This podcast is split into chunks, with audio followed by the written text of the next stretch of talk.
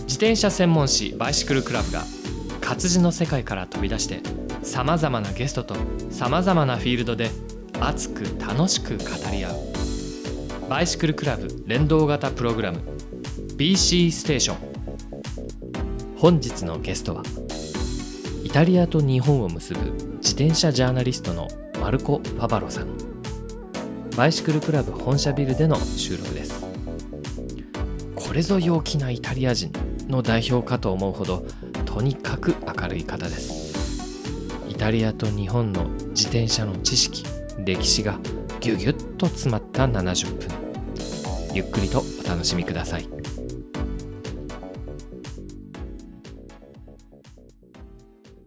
はい、えー、それでは ビーシー ステーション、えー、今年初めての収録って言っちゃってもいいのかな、うんえー、実はいちがつはね収録がなかったのですが、えー、にがつ今日はここのか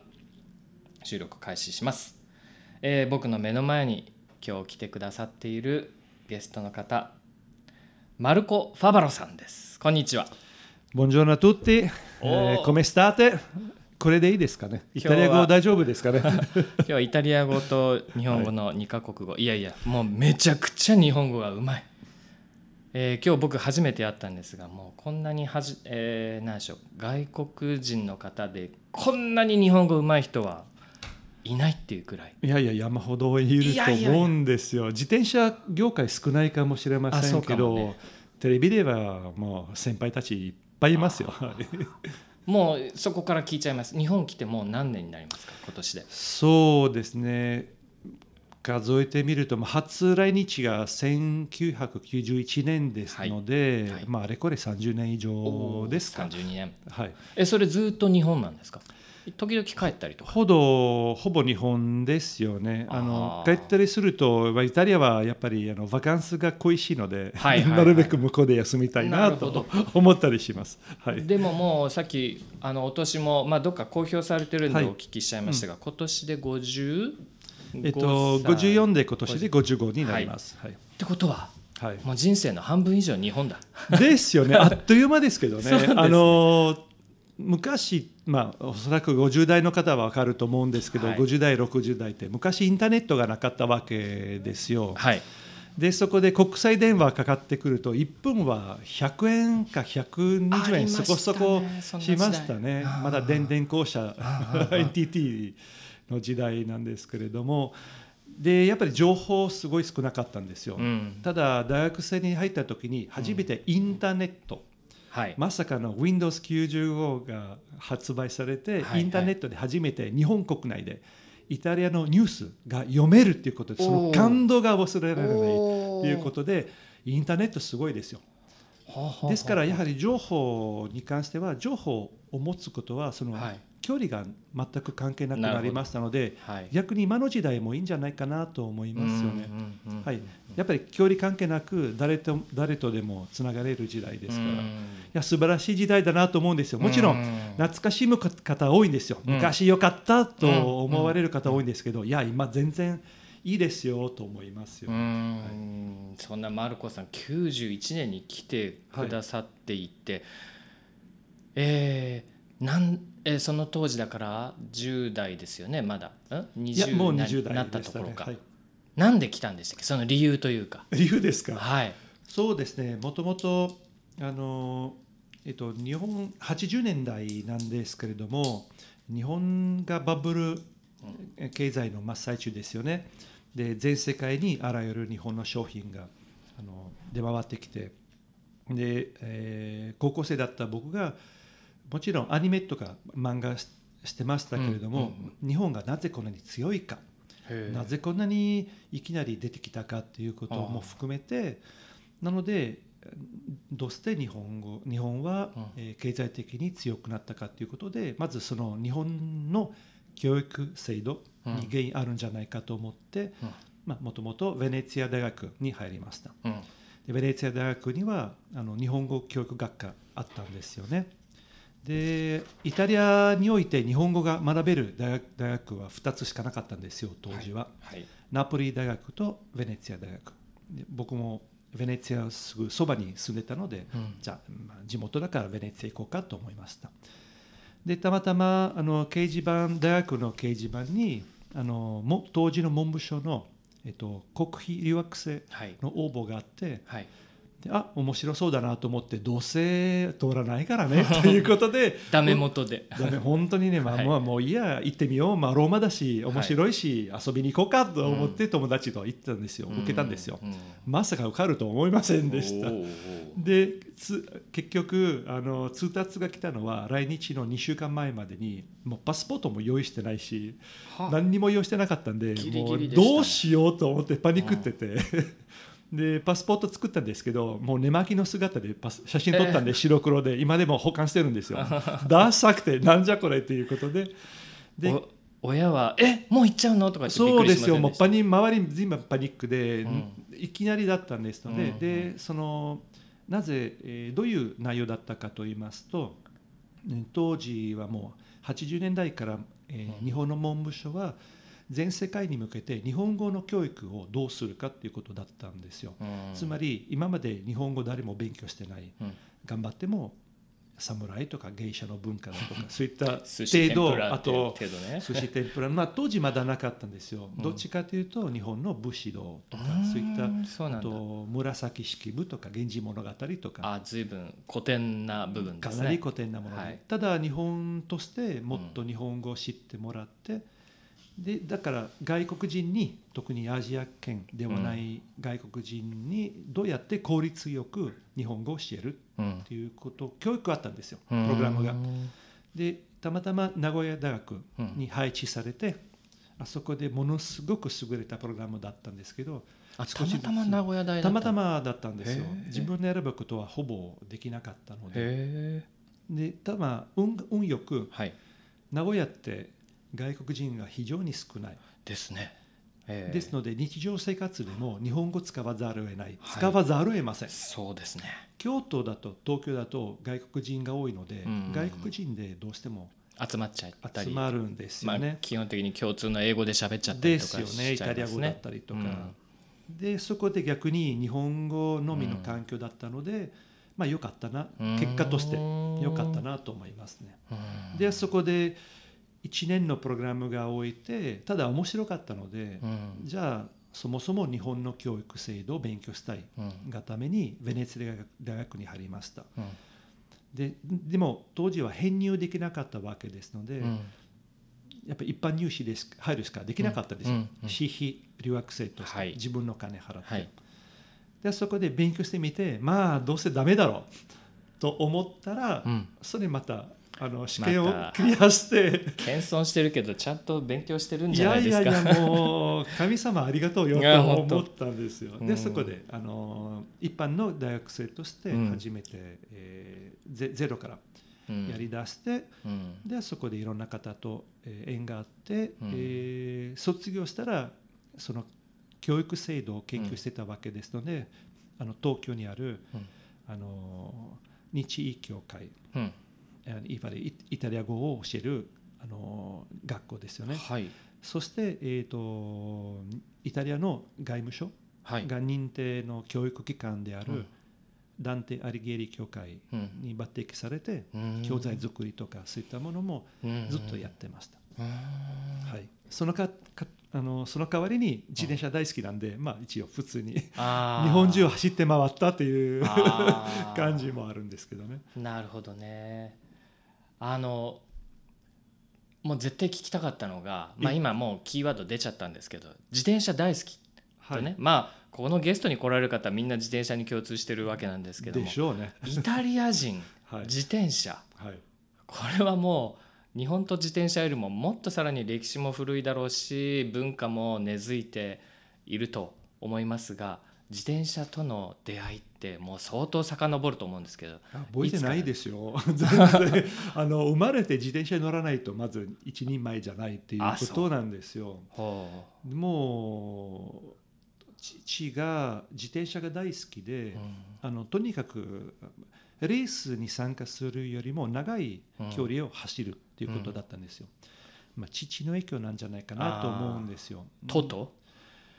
って言うんだっけ？え、えーと、パパ。あ、パパ、パパでよかった。失礼。僕あのね、つい今ちょっと脱線したけど、イタリアのあの子供の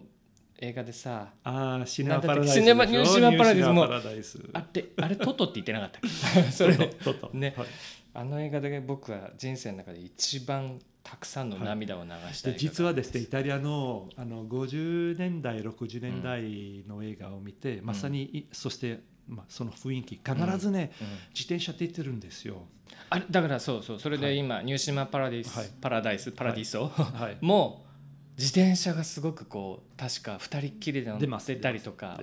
やってましたねって今思い出した。もう一つはちょっとエロ系ですけど、はい、あのマレナっていう映画あるんですよ。あのちょうどマレナというのはあのモニカ・ベルッチっていう、ね、とても美しい女性出るんですよ。必ず自転車が出ますということで、で、はい、私たちからすると全然普通の光景なんですよ。何とも思わないなんですが、はいはい、逆に日本に来て日本も自転車が多いんですよ、やっぱり通勤で使うものは、うん、なんか違うかなと思って、うん、まあ、やっぱりあのイタリアとはちょっと違うやり方だなと思いました。うんうんうんうん、そうね、じゃあ幼少期からまあ自転車はあるのは当たり前っていうまあ国土文化だったり、はい、あのそれと一番、うん、なんだろう、自転車っていうのはなぜイタリアで普及したかといいますと、もともと普通の市民の足だったりしましたからね、はい、あとレースがものすごい盛んに行われて、うんうん、なぜかと言いますと、えーと、イタリア人にとっては自転車がもう人生そのものの代名詞みたいなものですよ。あの途中ですいません、はい、なんかどっかで僕お昔聞いた情報によると、当然イタリアサッカー、はい、フットボールが盛んだというかもしれないけど、はい、イタリア本土は実はなんか自転車の楽しむ人口の方がすごく多いというか、えーと申し訳ありませんがサッカーナンバーワンです。あ、サッカーナンバーワンあ、ごめん、僕フランスと間違えたかもしれない。いや、実はそれもまた面白い話になりますけど、なぜ、はい、えーとサッカーが人気なのかということで、うん、やっぱり金目当てなんですよ、うん、あ、そうビジネスビジネスなんですよ、はいはい、あのつまり、えー、自転車競技ってイタリアではフランスも含めて、うん、もうろくじゅうねんだいまではもう絶対にもう自転車が人気だったんですよ。ああ、そうなんだ。で、ろくじゅうねんだいにちょうどサッカーが逆転した理由っていうのは、えっと、サッカーくじの影響なんですよ。それがサッカー、サッカーの人気につながったんですよ。で、くじか。つまりイタリアは戦争に負けたんじゃないですか、うんうん、第二次世界大戦を、日本と同じように、うん、でやっぱりお金がないっていうこともあり、で国のお金がないし、えー、戦争の損害賠償をイタリア払わざるを得なかったんですよ、はいはい、日本は、えーと、サンフランシスコ条約でもう破棄されました、はい、ですよね、はい、その代わりに基地がいっぱい、そうですね、あの取ってくださいとアメリカに言われたんですけど、えー、イタリアは許さなかったんですよ、えー、あちゃんと敗戦国として損害賠償を払えという話だったんですよね。でイタリアがお金がないがために、うんうん、あのまず一つの政策としては移民を送り込むこと、うん、イタリア人がオーストラリアとか、うん、えー、ベルギーの炭鉱、うん、ドイツに派遣されて、その出稼ぎとしてをお金を国に送る、うんうんうん、でもそれも足りない、はいはい、でそれ目につけたのは、はい、タンス貯金。タンス貯金、そうです、うん、すごい言葉してますね。いやいや、もう世界共通ですよはいはい、はい、イタリア人女性がもうタンス貯金大好きなんですよ、うん、とにかくお金をどっかに消えると、うん、でそれを大量にあるんじゃないですか、うんうん、やっぱりイタリア人節約家なんで、うんうん、でそこで国が何を作っやったかというと、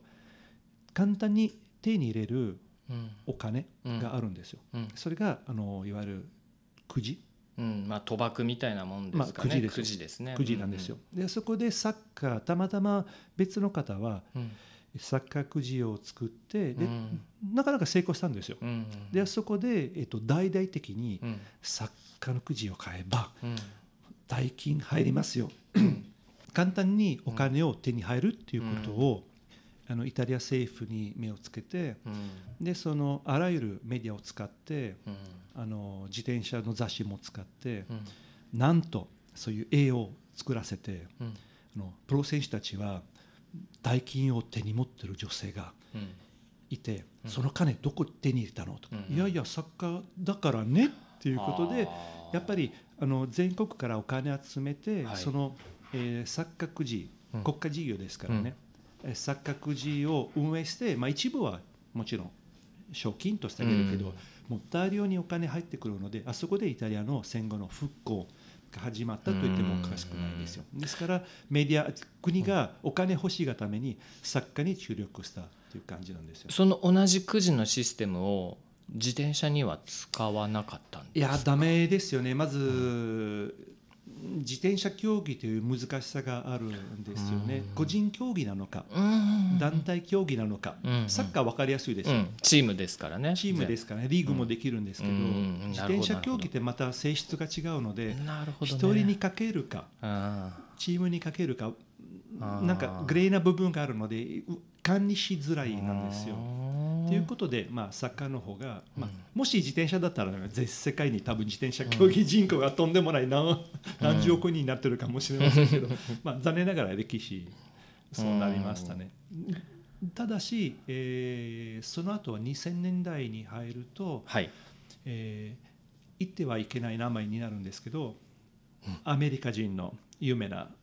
あのスーデフランスをななかい買った、はい、わかりました、えーはい、トレックの人だ、トレックえ言っちゃダメですよ自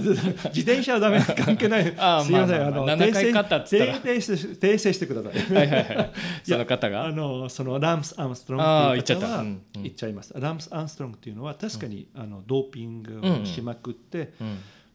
うん、まあ、今完全にレースに出れないような状態の人、ドーピングの影響で出れないんですけど、うんうん、ただ彼があの全世界に自転車の文化、まあ、夢を、まあ、がんから、うん、がんから治って、うんうんうん、でそれで強く、まあ、練習すれば強くなれる、うんうん、世界一の大会に勝てるということ、夢が全世界に伝わったので、うん、いや、そのためのまあ功績あるんだろうなと思って、うん、まあ、悪いこともした反面、うんうん、自転車を普及させた人間としては全世界にまあ悪くないんじゃないかなと思います、うん、すいません、深い話になっちゃったんですけど、いやいやいや、でもね、今ちょっと戦時中の戦後の話とかも聞けて、ちょっとこうイタリアと、まあ、この日本との全然違う部分のところとか、はい、僕の中ではすごく理解深まったですね。あとちょっとキーワードで、そのタンス貯金から始まって、その移民政策とかっていう言葉でちょっと引っかかったのが、ちょっとマルコさんにとって失礼かもしれませんが、あのお名前マルコって聞くとね、はい、僕ら、まあ、僕ごじゅうだいですけど、はい、思い出すアニメーション、はい、もう分かりますね、存じております、はい、母を訪ねてさんぜんりっていう、はいはい、あれ主人公マルコって言うんです。そうですよ、マルコロッシって言うんですよ、はい、ジェノバ出身のちびっ子ですよね。あれもお母さん移民でアルゼンチンに行って、お母さんを訪ねあの探しに行くっていうドラマがせんきゅうひゃくななじゅうろくねんに日本で放映された。その背景とさっき聞いたね、あのお話がなんかちょっとねオーバーラップしてね。そうですよ、あ、そういう歴史あるんだと思って。もともと文学小説であり、はいはいはい、当時は高畑勲でしたっけ、監督さん。あ、そうですそうです、あの宮崎駿とよく組んだ監督ですけど、まあ、児童文学をアニメ化、うん、ハイジだったりとか、うんうんうんうん、母とずれてさんぜんにんだったりとか、うん、でちょうどその話は、うん、まさにイタリアも日本と同じように、うん、ほぼ明治元年にイタリアも統一化されました、うんうんうん、あのまあ、私たちイタリアも日本も海外勢力に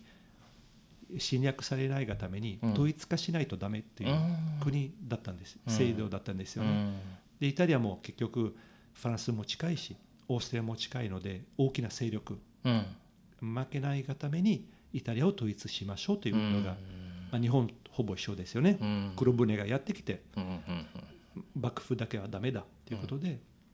でそこでやっぱり近代化のためにお金がない、うん、全部お金です、うん、そのために大量の移民を送って、うん、海外に送って、うん、で働かせて、うん、その、えっと、仕送りで国を作ろうという、うん、日本とイタリア一緒なんですよ、うん、全く同じ歴史、うん、わめっちゃなんか親近感というか似たような歴史を学ん で, で、まあ、片やちゃんと反省してる国と、はい、まあまあね、いや反省がちょっと足りない国もありますけど、まあ、そうハワイ行った時に、うん、まさかこう沖縄と思ったぐらい日本家屋が多くて、あそう島袋という名前の方が多くて、ね、な何これと思って初めて日本の移民がハワイを作ったということを知りませんでした。 あ, あとマルコさんというお名前非常に多いですね、まあ、日本に来られるマルコさんも日本で有名なイタリア人、例えばもう自転車界のスーパースターといえばマルコ・パンターニっていうのが、はい、大丈夫、まあ、会いました？えっと、残念ながら会ったことは な, ないですよ。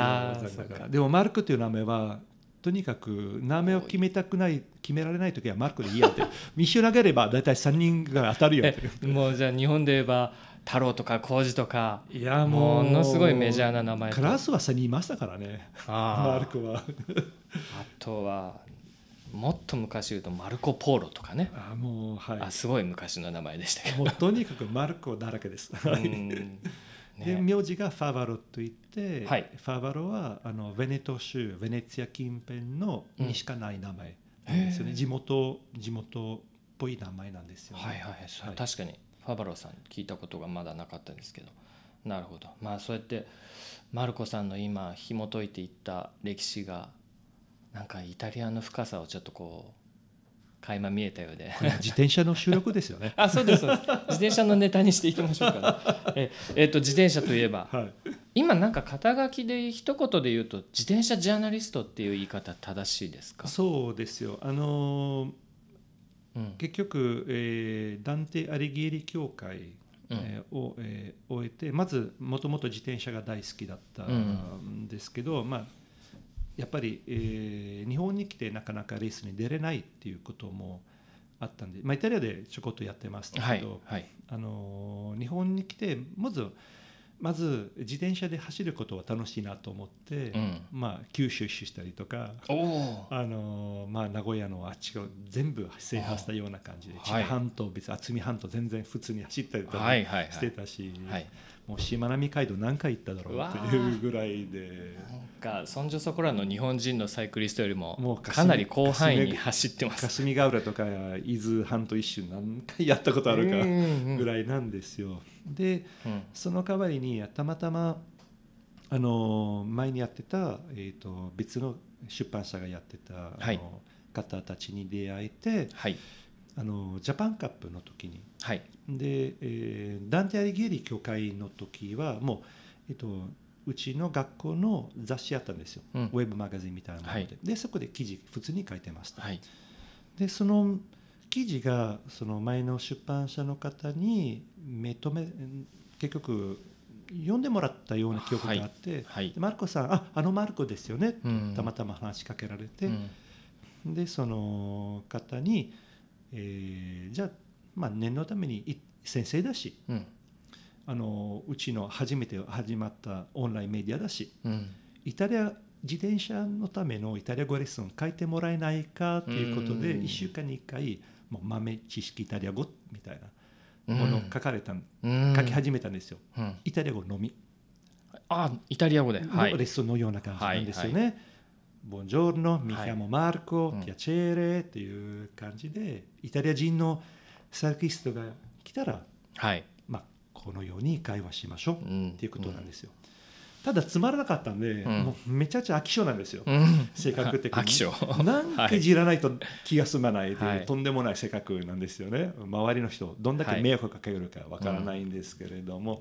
うん、でそこにその下に、えー、イタリア語レースの下に、まあ、豆知識みたいなもので、うん、イタリアの自転車競技こんなもんですよ、うんうんうん、でタイトルとしてズレズレイタリアのっていう名前が作られたんですよ、たまたま遊びで。でイタリア語よりも、うん、そっち の, あの、まあ、あのエッセイみたいなエッセイの方が面白くなってきて、うん、あだんだん長くなってきて、じゃあそれをイタリア語やめて普通それをやりませんっていうことを聞かれたんですよ。それがサンスポのサイクリストサンスポサイクリストサンスポのコラムでしたね。でその、うん、でそこであ面白いなと思い始めて、うん、でだんだんあのいろんな、えー、やっぱり自転車協会に足もっと深く踏み込んで、うん、じゃあに馬力来るから通訳お願いできませんかとか、うーんあのあペタキ来るからやってくれませんか、はいはいはい、もう海外からイタリア系の選手がやってくる、はい、その時の通訳だったりコーディネートでだんだんその、うん、イタリア語の教材をだけ作るか、うん、もしくは新しいステップ新しい道に行くか、うんうん、ということを考えた時に安定した給料をもらうか、うーんちょっと茨の道は踏み始めるかということで、はい、もちろん茨の道が出ました。あですね、自転車そんな安定するビジネスにはなかなかたどり着かないですけど、はい、でもチャレンジを選んだということですね。チャレンジなんですよ人生は。あの、うん、まずやってみる、うん、でダメだったらお皿洗いでもいいやと思ったぐらいなんですよ、うん、別に何とも思いませんので、うん、ただ先生のとしての、うんえー、と教育的な機関で受けた、うんまあ、教育、うん、そして自転車っていうスポーツの世界、うんうん、でもちろんレースは楽しいですよ。ただなぜレースが人気あるのか、うん、イタリアと日本の制度の違いなのか、そういう教育的な観点も踏まえて、うん、やっぱりそういう情報を伝達したいなと思うんですよね、うん、微妙なミックスなんですよ。文系でありながら理系でもあるし、うん、そのなんとそういうチャレンジをしてみたいなと思いました。うんなんか日本ってその自転車にすごく昔からやられていて精通している方が言うことと、やっぱりイタリアの方がイタリアの文化とちゃんとミックスしながら考えをまとめていってくれるのとでは、ちょっと僕日本人から見てもあやっぱイタリアの考えだととかってその比較しながら感じられるの で, す, ね、すごく勉強になることが多いなと思いますね。逆に、えーうん、面白いことを、うん、あの分かりました、うん、我々イタリア人として、うん、自転車は空気のようなものです、うん、あって当たり前。ああそういう意味であって当たり前、はいはいはい、どこにも自転車があり、うん、レースがどこかでやってたりとか、うんうん、バカンスの足にもなる、うんなんだろうレンタルあり、うん、なんとも思わない存在ですよね、うん、もう空気ですね。あって当たり前、まうん、日本にとってはコンビニ不可欠なものです、はいはい、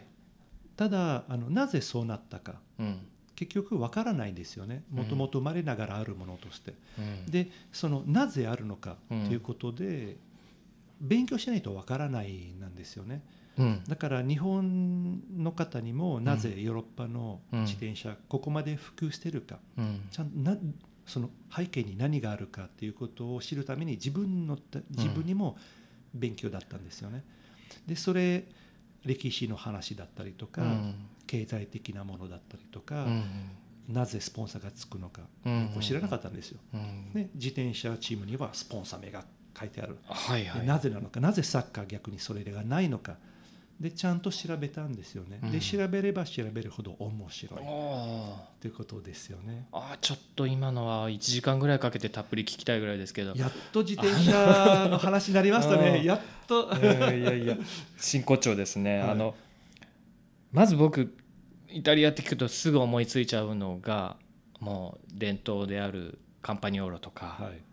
でローザやビアンキとか、はい、もうそういったイタリアの老舗ブランドがかなり歴史が古い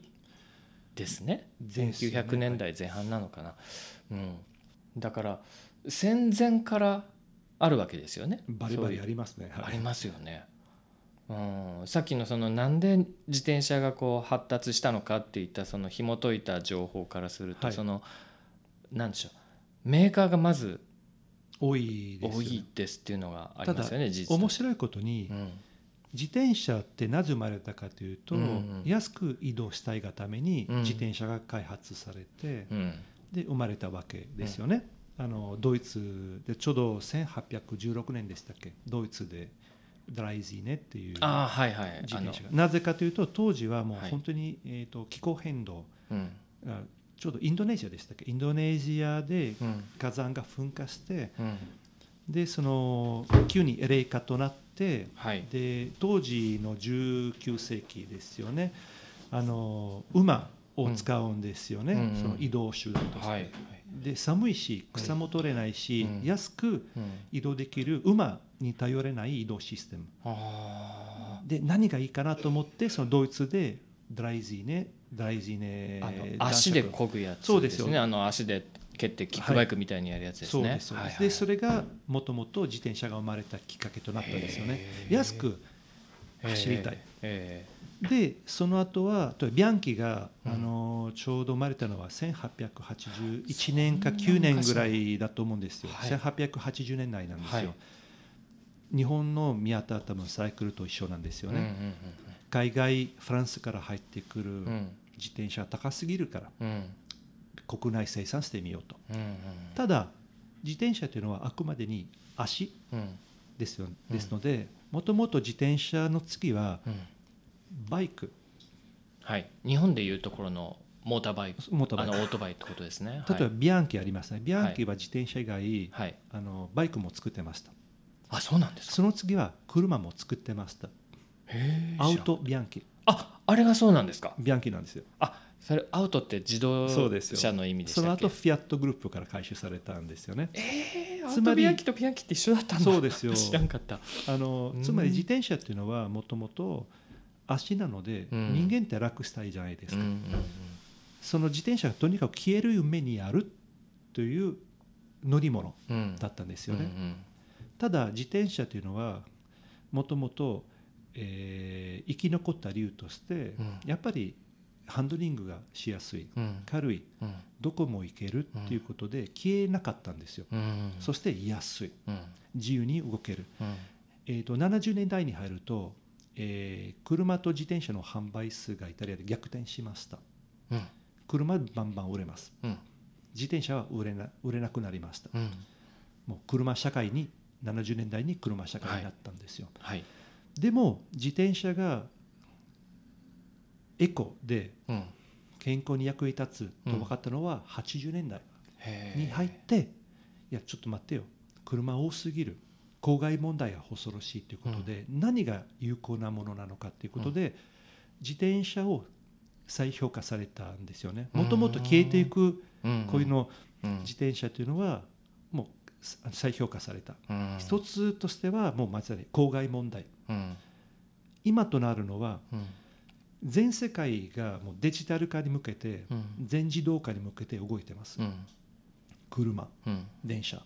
飛行機も含めて、うん、自動運転、はい、エスカレーターだったりエレベーター自動じゃないですか、はいはい、人間が体を動かしていません、はい、その代わりに唯一自由に、うん、気持ちよく動かせるのは自転車なんですよ。それですね、本当今の言ったこう移動手段は、はい、確かに全部が全部人間が動かなくて良い、はい、メタボ問題だったり、ね、いわゆる成人病だったりとか、うん、我々人間っていうのはもうタンパク質で作られて、うん、筋肉、骨、うん、皮、皮膚で自転車、僕は自転車なぜが好きかというと、まず風を感じたい、はい、ゆっくりでもいいから自分の足で自分の意思で動かしたい、うん、行きたいで、歩きだといいんですよ、山に登って、うん、あのまあ、山走ればいいんですけど、走れる距離すごい限られてるんじゃないですか、そうですね、歩きだとよんじゅっキロ歩いてもうマラソンですよ、うん、クタクタですよ、うん、自転車のよんじゅっキロってもうタバコ吸いながら走れますよそれはあのすみません、タバコという表現良くないですけど、まあまあ、イメージとして ね, ねちょっとにじかんちょっと走ればもうですよ、普通についちゃいますね。いろんな景色も見れるし、だから自転車にはまる人はなかなかね、その沼に抜けられないという、はい、もう本当その気持ちよさにつきますですよ。ダメ、皆さんダメですよ、あのあの嫁に怒られますよ絶対にあのパーツ買っちゃったとバレないようにうまくやってくださいとあのちょっとね今ね聞いてて思い出したのが、このバイシクルクラブの、えー、にせんじゅうはちねんに掲載された、こうマルコさんも相当前からいろんなメディアでご活躍されてますが、バイシクルクラブの取材で書かれた記事、はい、えー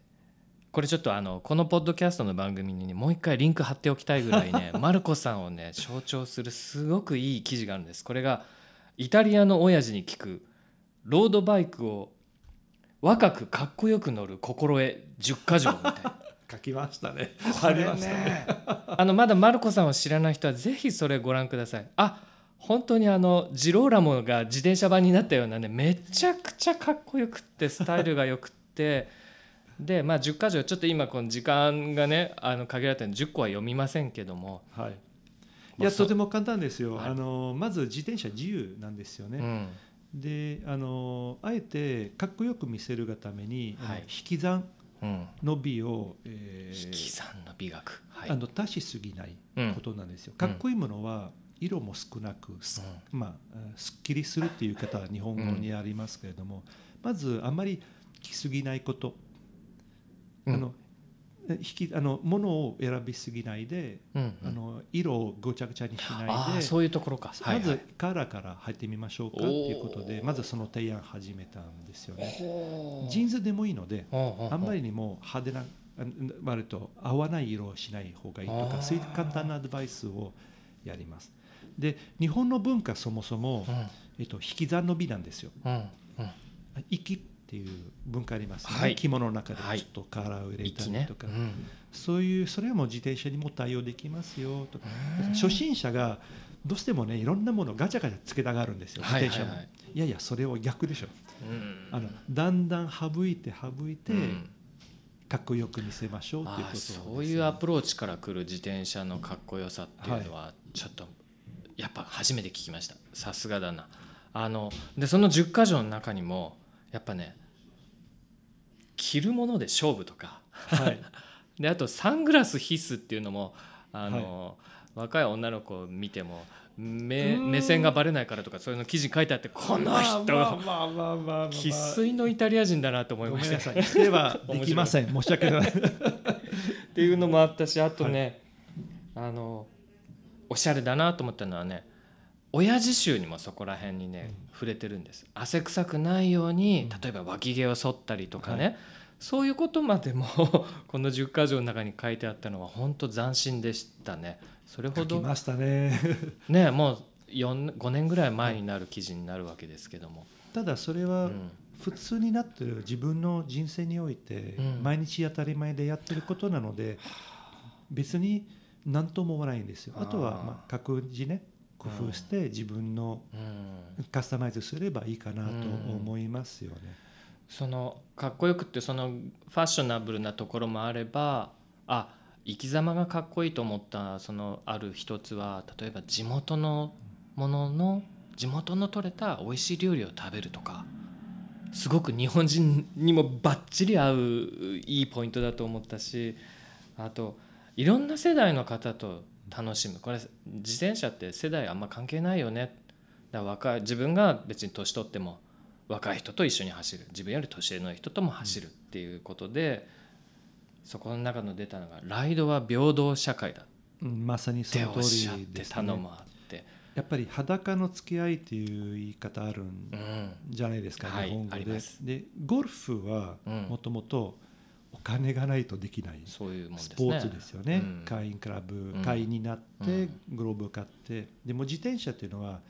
サングラスをすれば誰だかわからない、うん、すごいアプローチだ、うん、隣にアメリカ大使館の大使がいてもわからないなんですよ、はいはいはい、実際に一回荒川走って、うん、ああ見慣れた人いるのかなと思って、うん、見てみればイタリア大使だったんですよ。えマジかと全く分からず普通のおっさんっていう言い方あれですけど、うん、そのそれぐらい自転車っていうのは一回自分の身分、うん、肩書きを全部捨ててそれ完全に平等社会なんですよ、はい、それが気持ちいいんですよね、うん、で今ちょうど ユーエーイーエミレッツっていうチームあるんですね。ウェイとかバレイン、メリダ、はい、バレインごめんなさい、バレインだったり、はいはいはい、あのバレインのチームがあるのが今ちょうど、えっと、アラブ諸国でゴルフに代わる新しいスポーツが自転車競技なんですよ、うん、もちろん向こうはさんびゃくまんえんでないと自転車買わない、うん、それぐらいお金持ちですけど、うん、ただゴルフと違って全部肩書きを捨てて走ろうっていうことが今アラブ諸国のお金持ちの間で非常に自転車競技が流行ってるんですよね。ですからプロチームのスポンサーというのは今ユーエーイー だったりバレインだったりそういうイスラエルだったりとか、うん、そういう国がまさに自分自国民のために自転車かっこいいぞっていうことも、うんまあ、もちろん国をアピールするための手段でもあるけど、自国民に自転車もっと楽しもうよっていうことが現れなんじゃないかなと思います。気づき始めたんですね。ですよね、そういうところの良さにね、はい、うーんあとどうしても聞きたいものがありまして、まあ、マルコさんといえば伊豆というキーワードをどうしても話したいと思うんですが、はい、ね、あのそうですね、ちょっとこのいきさつ、まあ、僕があの生半可な知識で言うよりその伊豆というキーワードからぜひ語っていただきたいところがあるの。そうですね、今実はもともと東京在住でしたけれども、はい、今伊豆市で伊豆地域、えー、おこし協力隊としての活動をしています、はい、えーと、もともと去年のにせんにじゅうにねんは、はい、えー、友達からマルコ、えー、なんか伊豆市こんな面白いことを募集してますよっていうことを、うん、でリンクを送ってくれたんですよ、うん、で見てみれば自転車活用、うん、地域おこしのための自転車活用ということあるんですよ、うん、で、まあ、全国で、えー、地域おこしという制度あるんですよね、はい、で伊豆市はすごい面白いですよ、うんまあ、特産のわさび、はい、そして地域を活性化するとか和紙だったりとかしいたけとか、うん、農産物以外は文化的に地域を盛り上げましょうっていうことはあるんですよ、うん、でたまたま自転車、うん、で自転車が、まあ、おそらく、えー、東京オリンピックの影響もあると思うんですよ、はい、ベロドロームを使ってたんですよね、はい、マウンテンバイクのレースもありましたしね。そうですね、トラック競技とマウンテンバイクだったんですよ、はい、でその自転車もっと自転車を使って、まあ、健康増進とか、うんあともう少し走って知ってもらいたいということで応募があったんですね、うん、でもともと地域おこしに興味非常に興味あるんですよ、はい、自転車イタリアでも成功している自治体が多いわけですよね、はい、日本で何ができるかその代わりにできない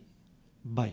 うん、なぜが原因になるのか、まあうん、私の勉強のために、うんうん、でせっかくですから自転車の知識もあるし、うん、で、えーまあ、今面接を受けてでえー、じゅういちがつにせんにじゅうにねんじゅういちがつついたちから、はいえー、地域おこし、はい、協力隊として今伊豆市で活動しています。で主にやっぱり伊豆市もともと伊豆半島大好きで、はい、何回東京出て伊豆市して伊豆市伊豆市、はい、あのきついはきついんですけどす、ね、やっぱり景色すごいんですよ。アップダウンもはい、相当ありますよね、うん、まあ、うん、それがマゾキ質でしょうかっていうごめんなさいあの言っちゃいけないようなことで、あのやっぱり挑戦まあドエマルコの M というんでしょうか、はい、あの、はいやってみないと気が済まないなので、うん、まずやってみることと、あと伊豆はもう何十回行ったことあるぐらいなんですよね、うん、じゃあせっかく、まあ、縁もゆかりもない地域だとやりづらいなと思って、うんまあ、伊豆もしてるし、うん、知り合いもいるし、うん、じゃあやってみようということで今主に主な活動は逆に今冬ですので、うん、なかなかサイクリングには厳しい、うん今実際ににかげつ、まあ、さんかげつぐらいいますけど構築したのがまずメディアいわゆるあの エスエヌエス を使っての地域を発信することですよね、はいはい、で僕の事務所は今修善寺駅から歩いてすぐのところにあるレンタルショップですよね、はいはい、でレンタル自体はまあ寒いので少ないんですけど、うん、もう情報を聞きに行きたい方、うん、自転車どこ走ればいいのかということも、うん、やっぱり情報発信基地としても使ってます、うん、ですから今ちょうどこれからあの桜も咲くし河津桜も咲くし、うんはい、あの狩野川という、ねえー、沼津から修善寺まである大きな川ありますけど、はい、走ってもらいたいし、はい、伊豆の国市の世界遺産もあるし、うん、ベロドロームもあるし、うん天城ね、伊豆といえば天城そうです、ね、天城って美味しいわさび料理食べて、うん、また下って遠いで遠いという地区があってあそこで魚食べて、うんはい、また激坂登って戸田峠登って戻るかっていうコースをやっぱりもっと知ってもらいたいがために地域おこしというとまず地元の方に強制して自転車走ってもらうことはもう不可能ですよね、うん、完全に車社会ですから、うんうんうんうん、その代わりに外から自転車を呼んで自転車の方を呼んで走ってもらって初めて自転車のプレゼンスを高める、うんうん、自転車のプレゼンスが高めれば 高, 高めるほど、うん、じゃあ地元の方もじゃあやってみようとか、うん、手伝ってみようということそのステップまあ、うん、いますよね。その具体的には行った先々例えばレストランみたいなところでも、はい、その自転車のサイクリストたちがやってくると、はい、例えばですけどなんかサイクルスタンド用意してもらったりとか重要ですよね。なんかどういうふうな協力をされてるんですかその今, それぞれのお店今完全に、えーとうん、まず、えー、情報発信まず来てもらうっていう、うん、で自転車が来なければスタンド い, いらないんですよね、うん、別に、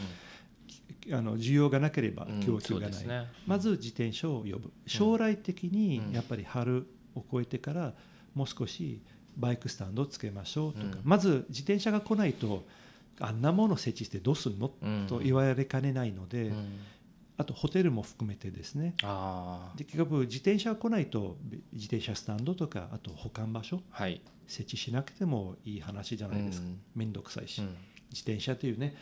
固定観念で汚いというふうにみんな固定観念あるんじゃないですか、うん、でもタイヤだけ拭けば自転車とても綺麗ですよ、うん、まず自転車を増やして、うん、その後じゃあどのような対応すればいいかということについて、うんやればいいかなと思います。いきなりやると反感しかないと思うのでやっぱりまずお客さんをいっぱい伊豆に走ってもらってでそこで理解を高めたいなと思います。その認知はどんなメディアを使って告知をしてるんですか伊豆に来てくださいとかってああ今主に、えー、と伊豆市の広報だったりとか、はいえー、あと、まあ、クランクベースっていう、まあ、自転車、まあ、レンタルショップにいますけど、はい、の エスエヌエス だったりとか、はい、もうスタートしたばっかりですので、はい、少しずつしておきたいと思います。あー、なるほど。あとはまあ記事だったりとかそういったものについてできればいいかなと思うんですよ、うん、一気にやると疲弊、ね、してしまうので、うん、ゆっくりとできることからやりたいなと思います、うんうんうん、クランクベースですね自転車の、はい観光施設って言ったらいいのかなそうですね、まあ、レンタショップっていうんでしょうか、はいうん、これが修善寺駅前修善寺駅の前ですよ歩いてもうにじゅうびょう今行くとじゃあ、はい、時々マルコさんにも会えるんですか必ずいますあ必ずいる、はい、必ずいます、はい、あそうなんですね、はい、でそこに行って、はい、じゃあ対面でこうお話しさせていただいて今どういうとこ行きたいどういうとこ食べたいって言ったらもう全然来てくださいもうあの自転車関連のマップいっぱい揃いましたしで将来的に全部 キューアール コードをつけて、うんうんうんでまあ、例えばこ れ, これに興味あります、うん、じゃあこの キューアール コードを読み込んでこれマップが出ます、うん、ぜひやってみてください、うん、スタートは修善寺、うん、ということにしていきたいと思うんですよ時間がかかりますけど少しずつやっぱやった方がハンドリングも分かるので、うん、そういうふうにやっていきたいと思います、うんなんか真面目になりましたね真面目になりましたこれあそうそうそうそう、はい、でなんかの記事にその、はい、エロイカというイベント、はい、これはクラシカルな黒森バイク、はい、仲間のなんか集まるイベント、はい、これもちょっと教えていただきたいんですけれどもそうですねちょうどあの今全世界で、えーと、自転車の面白さを再発見しましょうというか、うん、自転車の本来の、うんえーと、気持ちとか文化とか、うん、本来が持っている味を知ってもらおうということで、うんえー、イタリア発祥のイベントイタリア発祥エロイカってどういう意味なんですか、えーと、ヒーローの大会ヒーローヒーローなんですよエロイカってヒーローって言うんだ、はい、へーヒーローの大会でつまり昔の自転車を使って昔の格好をして、うん、完全にあの電動アシストもダメ、はい、カーボンはダメおおそういうくくりがあるんですね黒森ですでウールジャージを着ようということで僕今日ここに来る前に、はい、昨日エロイカの ピーブイ 見たんですよ、はい、カスクだったりですあとはキャップだけだったりとかもよく、まあ、とにかくすごくクラシカルなスタイルの、はいはい、でバイクもさあの、はい、そうだな、はちじゅうねんだいかな、僕の記憶でいうと、あのブレーキホースがレバーからピョーンとこう真上に出て綺麗なアーチを描くじゃないですか。でシフターがダブルシフトレバーで、ね、ダウンチューブにあったりとか、はいはいはい、でみんなウールジャージ着て、そうですよ。あれは何年代のファッションなん、えーとね、せんはっぴゃくはちじゅうねんだいから、から、はい、えーと、せんきゅうひゃくはちじゅうななねん。あ、なんでそんな明確になってるの？あの当時の自転車がまずはちじゅうねんだいに入ると、うん、初めてカーボンの自転車、アルミの自転車、うんうんうん、まあ、あとチタン、うん、鉄以外の自転車が普及し始めた時期でもあるし、はいはい、その後はあのシマノが開発した、うん、あのハンドルにつくレバー、エスティーアイ のこと エスティーアイ のことが初めてはちじゅうねんだいこう期に、逆にそのヴィンテージと言いますと、うん、そのちょうどルールが簡単で、うん、まあ、黒盛り、はい、フレームであることを、はい、最新でも構いません、はい、まず黒盛り、はい、あ と,、えー、とケーブル、ブレーキケーブルは外に出てる。あ、それもレギュレーションの一つなの。そうですよ。最新でやっても復元だったら、まあ、できますできます。であとダブルシフトレバー、なるほど。 で, で足にはいわゆるトゥークリップ、トゥークリップって足を、もしくはフラットペダル、はいはいはいはい、あの昔の大会を再現して、うん、なぜやるかというと、はい、いちにちだけ過去に戻ろう、はい、汗をかこう、はい、もう吐きながら走ろうっていうレースの再現なんですよ。でも翌日普通に車運転しようぜ、うん、カーボンに乗ろうぜっていう。そのエロイカがイタリア発祥で、イタリア発祥の地なんです。発祥ってことはじゃあ全世界にそのエロイカムーブメントが伝播してるってことなんですか？えーと、ちょうどアジアは日本だけですよね、うんうん、その後アメリカ、うん、ドイツ、南アフリカ、スイス、イギリス、えーえー、オランダ、うん、だったりあのスペインとか、うんうん、もう今全世界にそのエロイカをやりたいっていう、うん、まあ、ところが多くて、やっぱり昔一日だけ昔に戻ろう、うん、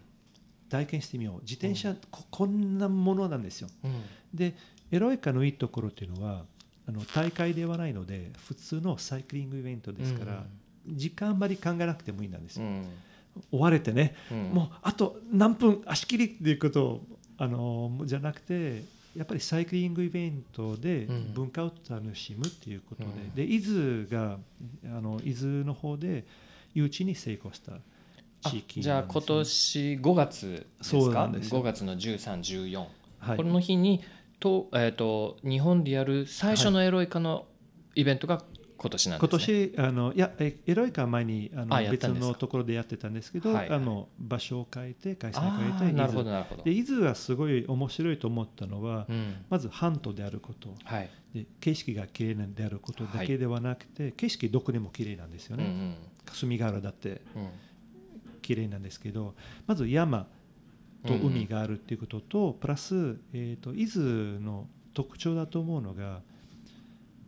町があって、うん、その後山、うん、また町があって、はい、また山、はい、また町があって、そのオンオフ、はい、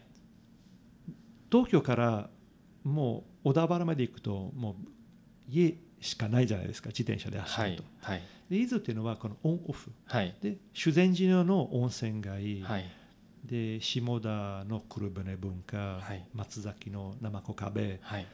各村には特徴あるあの文化存在、はい、今でも存在しているわけなんですよ。そうですね、うん、であえて車も少ないわけですので、うん、まあ、自転車にとっては過酷ですけど、うん、走りやすいという点で、うん、各伊豆のところどころに、まあ、移動ステーションを設けて、うん、でそこで食べて景色を楽しんで、で戻ろう、でまた後でカーボンバイクで戻ってもいいよっていう、はいはいはい、まず知ってもらうことは。これはごがつのじゅうさん、じゅうよんっていう、はい、じゅうさんはまあフェスティバルですよね、はいはい、まあ、いわゆる、えーと、自転車のコンテストだったりとか、うん、シンポジウム、セミナーだったりとか、うんうんうんうん、まあ、あと簡単にモダン自転車を持って、まあ、ちょこっと走ってみようっていうことなんですよ、うん、本来はじゅうよっかはヴィンテージのみ、うん、まあ、黒森のみ、うんうん、それ例外は認めません、うん、完全にあの八百祭りのような感じなんですよね、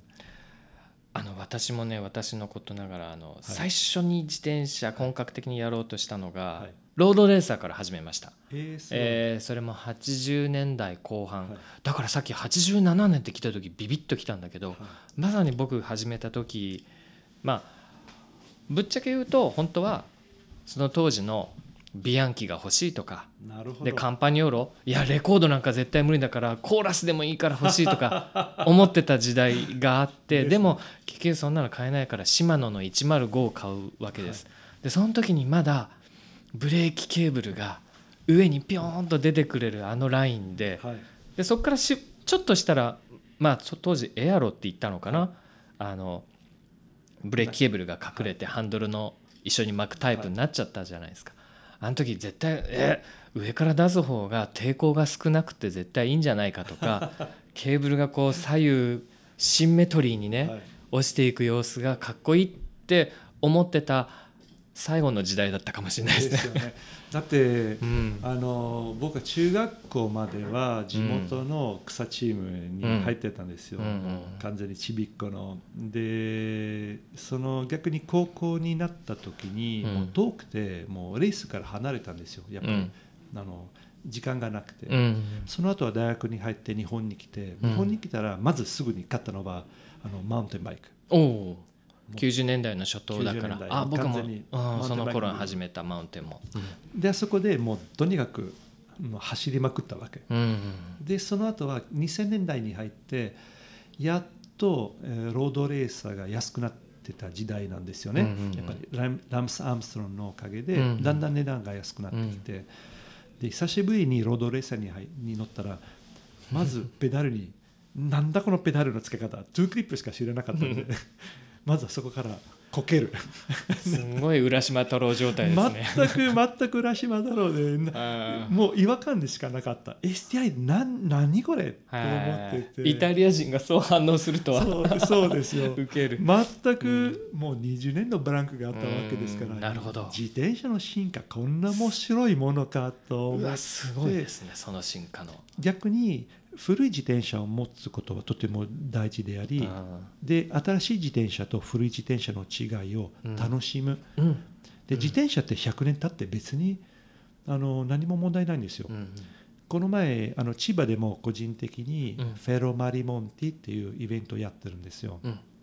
あのこれも地元古い自転車を使って地元を楽しもうっていうイベントなんですよ、うん、フェロマリエモンティはい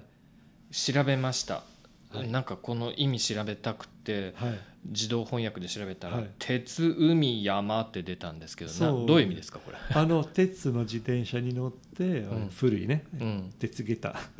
うん、で海と山を楽しもうということで入れたんですよでたまたま面白いと思ったのは、うん、とある参加者はもうひゃくねんまえの自転車に乗ってて参加したんですよ、えーえー、で途中でハンドルがボキッと割れたんですもう 絶, 絶対絶命じゃないですか、うん、ピンチですよね、うんうん、で彼がやってたこう取ってた行動が面白くて、はい、あ壊れたあ OK 分かった、うん、近くの車修理工場に入ってすいません寄せ付き借りていいですかみんなえ ま, まさにえっていうことで、えーハンドルを寄せ付して、えー、そこでゴールに向かった普通すごい本当にできるんだいや鉄はそういうことができるから、はいはい、本当の致命的なアクシデントでも、はい、もう一回復帰できるんだっていうのが、はい、本当の エスディージーズ 本当に エスディージーズ 古いものを大事に使う、まあ、もちろんゴムとかブレーキとか、うん、摩耗するものが、はい、劣化するものはねあの安全なものを使うしかないですけどなので逆に今のカーボン面白くて、うん、あの今のカーボン今の自転車でするわけではないですけど、うん、今全部シートポストもエアロ、うん、独自のものばっかりするじゃないですか、うんはい、昔はあのシートポストも丸くて、はい、デダッチャイとか、はい、スリーエム だったりいろんなあの交換できたわけですよね、はい、だからフレームのあのいろんなパーツをつけるカスタマイズできたわけです、はいはい、今メーカーが完全に自分のパーツ専用のパーツしか作らないのでその生産が終わったらその自転車使えなくなるんですよ、うんうん、あとあの島野様が全部電動化、うん、電動化しようとしてるんですけど、うん、結局あの電, 電子部品が終わったらもう修理もできなくなるんですよ ね,、はい、そうですね。もう エスディージーズ もちろん便利は便利ですけど、うん、その自転車はゴミになるわけなんですよ、うん、非常にもったいないなと思って。もし出先で何らかしら物理的なアクシデントや、はい、なったら、はい、ディーアイツー やら電動系はまず自分じゃ直せない、あの回路ですら分かんないですしね。ですから、まあ、もちろんレースとかスピードとか、うんまあ、進化は止まらないですよ、うん、自転車の進化は、うんね、スペシャライズドが出した最新の特許を見たんですけど、なんじゃこの自転車と思うぐらいすごい面白いなんですけれども、うんうん、古い自転車を持つことはやっぱり本当の エスディージーズ という意味で、うん、もう少し古い自転車の文化持ってる意味を見直したいなと思って、うんまあ、エロイカも含めて、うん、日本もともとこういう、ね、黒森、うん、ランドナーの文化あるので、うん、やっぱり日本根強い人気なんですよ、はい、今でも、はい、やっぱりその文化をあの続いてほしいなと思います。あこれは今参加者って何人ぐらいの枠があるイベントなんですか？これはエロイカですか？はい、エロイカ日本でやるやつはあの今回は多分さんびゃくめいがいればいやいますよ、もっといますいますけど、まず、えーとまあ、文化的なイベントなんですよ、うん、ですから持たなくても来てもらって、まあ、セミナーに参加したりとか、うん、美味しいものを飲んだりコーヒーを飲んだりとか、うんまあ、フェスティバル文化フェスティバルの様子が強いので、うんまあ、土曜日に来てもらって皆さんの自転車を見て勉強して、うんね、あと温泉に入ってあの一泊して翌日の朝日曜日に応援して、それも楽しいと思いますよ。そうですね、本当地元のレストランで地元の美味しいものを食べるってさっき言ったその心得のじゅっかじょうのいっこにもはまるし、はい、いや確かにね、日本の中で僕の友達にも周りにもいっぱいいます、はい、僕も鉄大好きで、はい、マウンテンバイクにしろロードレーサーにしろやっぱいっこは絶対鉄を持ってるはいるんですけど、はい、で昔の自転車と今の自転車、うん、何が違うかというと乗り方なんですよ、うんえっと、レース自体が今ひゃくごじゅっキロを超えるステージってもうすごいあのクイーンステージと呼ばれるぐらいきついんですよ、うんうん、でも昔ってにひゃく、さんびゃく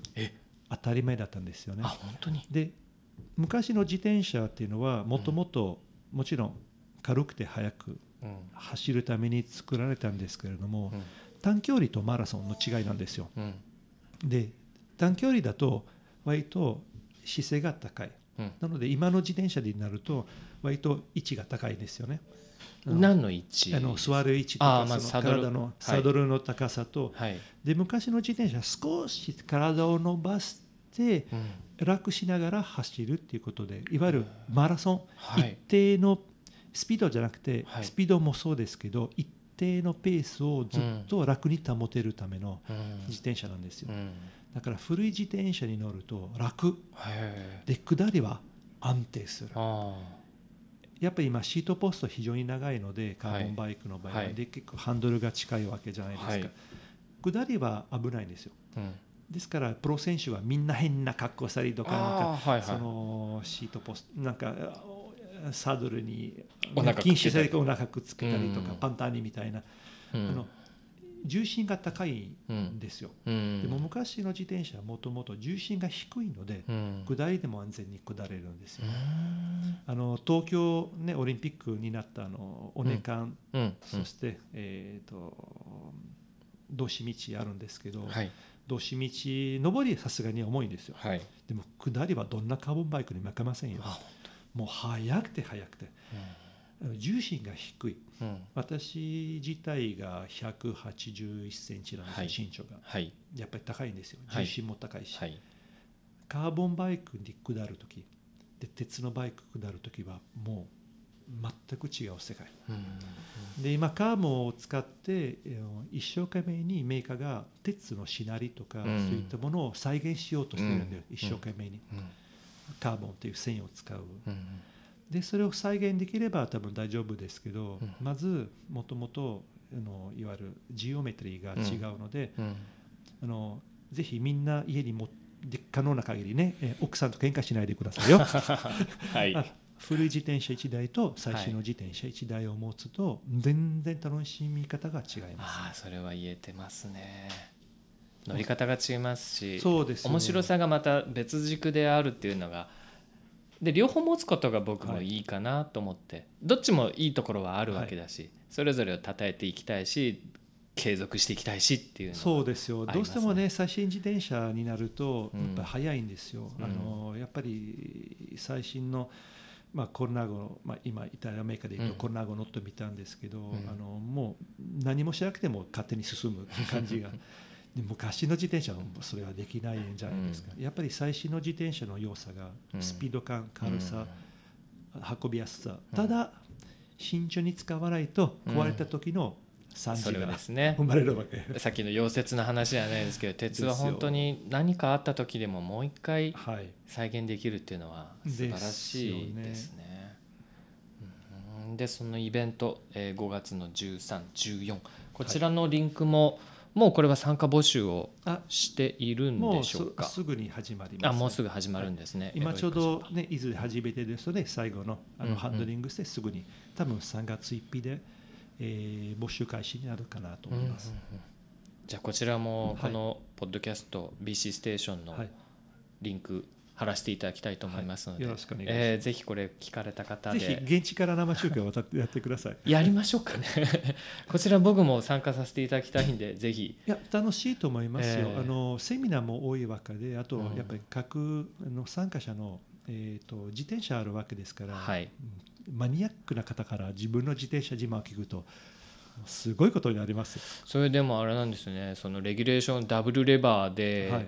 えー、とホースも上に出さないと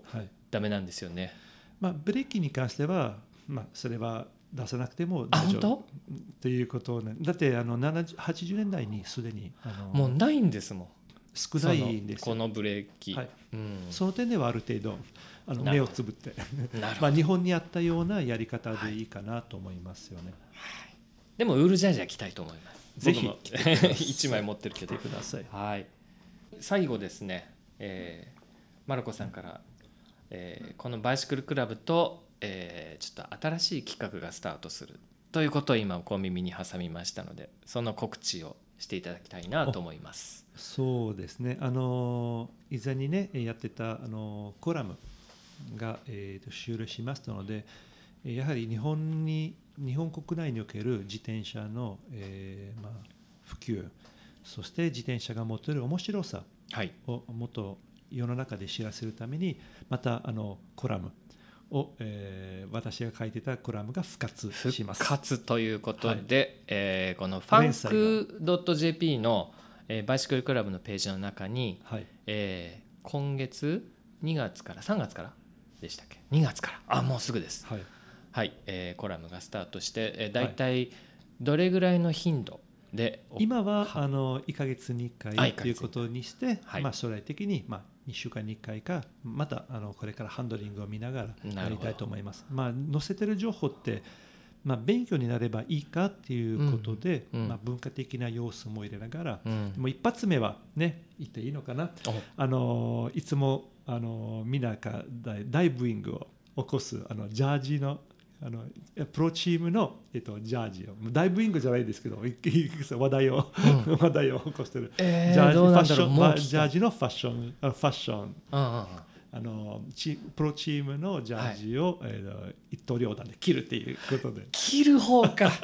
あもうイタリア人といえばさやっぱさそのきゅうじゅうねんだいから、はいはい、まあ、僕もその当時プロチームジャージに憧れて、はいはい、全然チームプロでもないのに、はいはい、買ったわけですよあの時はでも今やなんかこ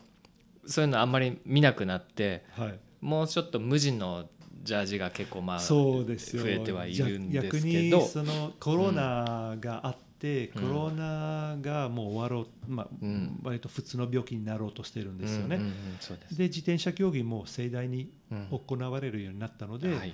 もう今年はズバリ言うともう当たり同士です。おほぼどのジャージを買っても全くあの恥はしないっていうこと、はいはい、恥っていう言い方はちょっと、はい、言い方、うん、そこから来て何プロチームジャージを一刀両断するっていう、はい、そのまあそこはねあのコラムにあの、はい、本音の部分はズバッと書いていただくんですけど、じゃあちょっと今日は予告編ということでねちょっと教えてもらおうかな。お予告編ですか、うん、まず今年はですねあの非常にカラフルになってて、うん、やっぱり暗い世の中だったんじゃないですか、うんうん、でトレンドとして今年のトレンドはカラフル、とにかく色を戻して元気な世界にしましょうということは自転車競技の中でも浸透しているんですよね。今まで地味な感じで、はい、あのまあ、ウェーブあるかと思うんですよ、はい、そうですね、でやっと色が戻ってきて、でとてもいいと思うのが、うん、色があればあるほど逆に安全で、うん、車から見やすいので、はい、もし初めてね、うん、あの皆さんジャージを買いたい、どうすればいいのか、うん、まずプロチームのジャージを、うんえー、と参考にして、うん、あの記事を参考に私の記事を参考にしていただいて、うん、でショップ行って、ね、で選べればいいかなと思うんですよね。あ、プロチームジャージを切るっていうのは僕間違えた。え こ, こっちの切るでいいの？カットする方のカットでいいの？点数つけます。点数つけてあのいわゆるそのもちろん主観的なものですけれども、あの日本でなかなかねあの他人を点数つけることは非常にあの危険な行為なんじゃないですか、まあまあまあ、全く気にしてません。あうわ早く読みたい早く読みたいやっぱりねイタリアの、うん、イタリアの自転車雑誌ってもうとんでもないですよ。どういうこと？レースの後の点数、あもうたまったもんじゃない。その何速さや順位っていうものじゃない範囲でいろんな各じ例えば各、えー、と選手の点数をつけるんですよ、うん、この点数よく負けても例えば劇的な逃げだったりとかいいスプリントだったりとかパンクしたけどとってもいい盛り上がり方だったのは高い点数をつけるんですよ、うんうん勝った勝った勝ったんだけど、うん、全然面白くない勝ち方でも点数低いんですよ。イタリアのジャーナリストというのは、うん、主観的なことも多い中で、うん、まずは実際にどうなったかということをプロ専門家としてご意見番、うん、で日本ではなかなか厳しいですよね、うん、みんなもお互いにいいことしましょうよ、うん、あんまりちょっとお子様まがいの、ね、小学生まがいのことを今日本のジャーナリズムにあるんですよ、うん、荒波立てない立てない、ね、横に習いですね。でもやっぱり荒波が必要な時もあってとにかく考えさせて、うん、批判は大好きなんですよ、うん、結構批判されるんですよ、うん、あのチーム好きだからなぜあのジャッジですったか、それはダサいからしょうがないよということをそのスタンスでもこの記事書いたんです。いちねんにいっかいのデスリ記事、うん、ででデスリ記事なんですけど、デスリ記事、うんうん、ただその間普通にちゃんと真面目に書いていきたいと思います、はいはいはい、いい服だやべえなやばいですね。初回ぜひ皆さん楽しみにしてってもらいたい。まあ、今日いろいろあの情報発信の中でですね、その伊豆の話、エロイカの話、そしてニュー、えー、コラムの話と、まあ、これからマルコさんがえもっともっと皆さんの中に浸透していくというかな、あの実際にお会いできることも多々増えるんじゃないかなと思いますが、え今日はえ来ていただいて本当に面白い深い話聞かせていただいてありがとうございます。今日はありがとうございました。いかがでしたでしょうか。さんじゅうにねんまえに初来日して日本を愛し自転車を愛し続けているマルコさん、熱く明るいマルコさんがこんなにエネルギッシュになれるのは、流行や最新技術にとらわれない自転車の原点の真の楽しさ、素晴らしさを追求しているからでしょうか。これからもエロイカやペロマリエモンティなどのイベント会場で出会えるのが楽しみです。そして配信開始した本日にがつにじゅうろくにちからバイシクルクラブのウェブページ ファンクドットジェーピー であの人気コラムが復活スタートします。リンク先はこの配信回のエピソードメモに掲載しているので、そちらの記事もお楽しみに。番組へのご意見ご感想は Twitter で全部アルファベット小文字でハッシュタグ ビーシー アンダーバーステーションをつけて投稿してください。聞きたいコンテンツ、ゲストのリクエストなんかもお待ちしてます。それでは ビーシー ステーション エムシー のわらに佐藤慎吾でした。またお会いしましょう。バイバイ。